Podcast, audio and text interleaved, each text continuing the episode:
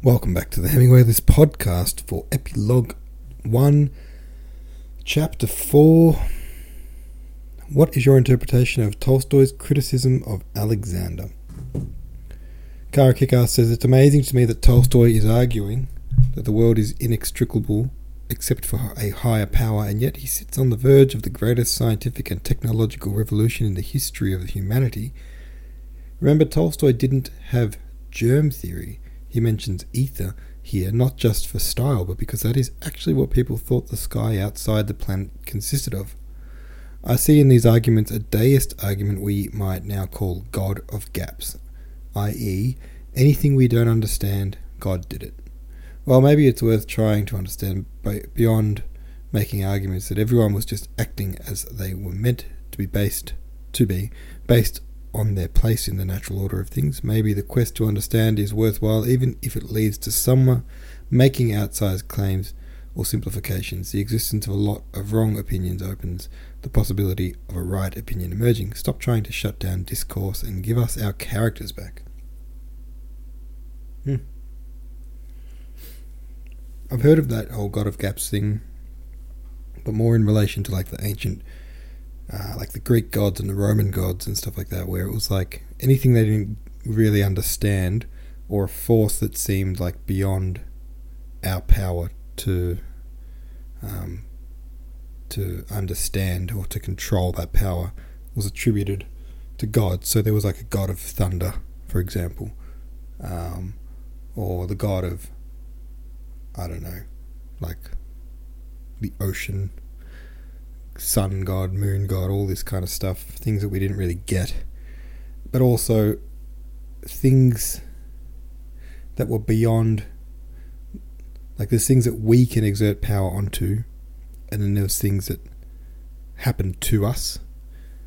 Uh, and it was interesting that there's like that's why there's like the god of like revenge and the god of love and these kinds of things where that feeling it doesn't really feel like a, a feeling that you have you know, it feels like a thing that happens to you.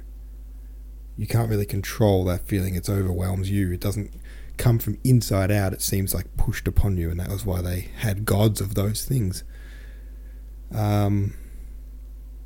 Anyway, it's a bit of a bit of a sidetrack, but I have heard of that god of gaps. Like anything you can't really explain, they just put it down to God, but not really in the context of like Christian God. So that's interesting.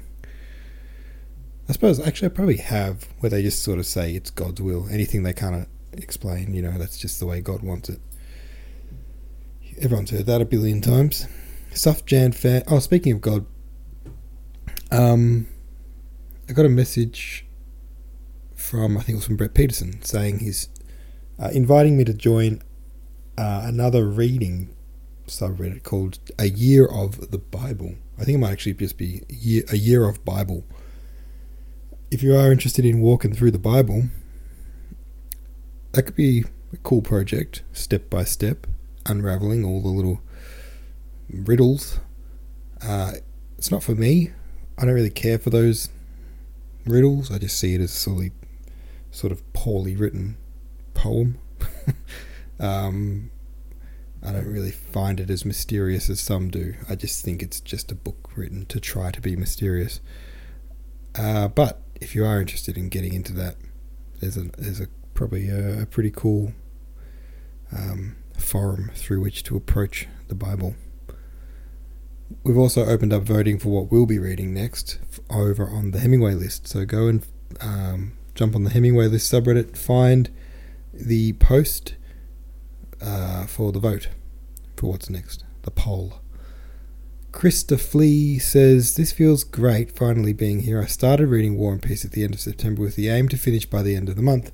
I've been reading all the comments from previous years and gradually catching up with this year's discussions. I have been so up and down with this book. Some parts I will go back and read again because of how amazing the writing and the story is. Other parts, mainly similar chapters to the last few, I haven't understood what I'm reading and not gone back to read it again to try to make sense of it. I'm not great at reading in general, but some of the war analogies and descriptions just go in one ear and out the other. I did, however, really enjoy the last chapter's viewpoints of a bee and its purpose. Well, I'm glad you enjoyed the bee metaphor, and well done catching up. You say you're not a very good reader, but you've read the whole book since September. It's pretty good. Fast, at least. Twisted Every Way says, The bees are back. This was a much better bee metaphor than before. um, I'm just getting in my head like a ranking of bee metaphors. I do agree it was a better bee metaphor, but I'm still just not that keen on bee metaphors, I guess. Warren Kavafi says, I found it odd that Tolstoy describes the workings of bees as more complex than just what one person observes, but he seems to sum up Alexander and Napoleon's actions as something simple. Good point. I think he's just running his mouth at this point, you know? He's got something to say and he's just off there talking crap. Um, you say enough stuff, eventually you'll get something right. I just feel like that's Tolstoy's approach here. Chapter 5 goes like this Natasha's wedding to Bezukhov, which took place in 1813, was the last happy event in the family of the old Rostovs. Count Ilya Rostov died that same year, and as always happens after the father's death, the family group broke up. The events of the previous year, the burning of Moscow and the flight from it, the death of Prince Andrei, Natasha's despair, Petya's death, and the old countess's grief fell blow after blow on the old count's head. He seemed to be unable to understand the meaning of all these events and bowed his old head in a spiritual sense as if expecting and inviting further blows which would finish him. He seemed now frightened and distraught, and now unnaturally animated and enterprising. The arguments for Natasha's marriage occupied him for a while. He ordered dinners and suppers and obviously tried to appear cheerful, but his cheerfulness was not infectious as it used to be. On the contrary, it evoked the compassion of those who knew and liked him. When Pierre and his wife had left, he grew very quiet and began to complain of depression. A few days later, he fell ill and took to his bed. He realized from the first that, that, that he would not get up again. Despite the doctor's encouragement, the Countess passed a fortnight in an armchair by his pillow without undressing. Every time she gave him his medicine, he sobbed and silently kissed her hand. On his last day, sobbing, he asked her and his absent son to forgive him for having dissipated their property, that being the chief fault of which he was conscious. After receiving communion and unction, he quietly died and next day a throng of acquaintances who came to pay their last respects to the deceased filled the house rented by the Rostovs. All these acquaintances who had so often dined and danced at his house and had so often laughed at him now said, with a common feeling of self reproach and emotion, as if justifying themselves, Well, whatever he may have been, he was a most worthy man you don't meet such men nowadays, and which of us has not weakness of his own? It was just when the Count's affairs had become so involved that it was impossible to say what would happen if he lived another year that he unexpectedly died. Nicholas was with the Russian army in Paris when the news of his father's death reached him. He at once resigned his commission, and without waiting for it to be accepted, took leave of absence and went to Moscow. The state of the Count's affairs became quite obvious a month after his death, surprising everyone by the immense total of small debts, the existence of which no one had suspected. The debts amounted to double the value of the property. Friends and relations advised Nicholas to decline the inheritance, but he regarded such a refusal as a slur on his father's memory, which he held sacred, and therefore would not hear of refusing and accepted the inheritance together with the obligation to pay the debts. The creditors who had so long been silent, restrained by a vague but powerful influence exerted on them while he lived by the Count's careless good nature, all proceeded to enforce their claims at once. As always happens in such cases, rivalry sprang up as to which should get paid first, and those who, like Mitenka, held promissory ro- notes given them as presents, now became the most exacting of the creditors. Nicholas was allowed no respite and no peace, and those who had seemed to pity the old man, the cause of their losses, if they were losses, now remorselessly pursued their young heir, heir, sorry, who had voluntarily undertaken the debts and was obviously not guilty of contracting them. Not one of the plans Nicholas tried succeeded. The estate was sold by auction for half its value, and half the debts still remained unpaid. Nicholas accepted 30,000 roubles offered him by his brother in law Bezukhov to pay off debts he regarded as genuinely due for value received, and to avoid being imprisoned for the remainder. As the creditors threatened, he re entered the government service. He could not rejoin the army, where he would have been made a colonel at the next vacancy, for his mother now clung to him as her one hold on life, and so, despite his reluctance to remain in Moscow among people who had known him before, and despite his abhorrence of the civil service, he accepted a post in Moscow.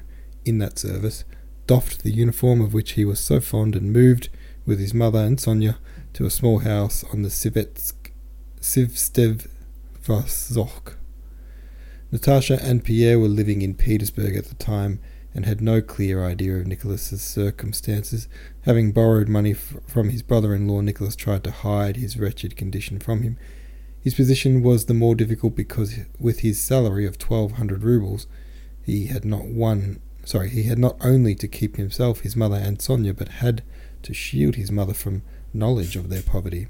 The Countess could not conceive of life without the luxurious conditions she had been used to from childhood, and unable to realize how hard it was for her son, kept demanding now a carriage, which they did not keep, to send for a friend, now some expensive article of food for herself, or wine for her son, or money to buy a present as a surprise for Natasha or Sonya, or for Nicholas himself.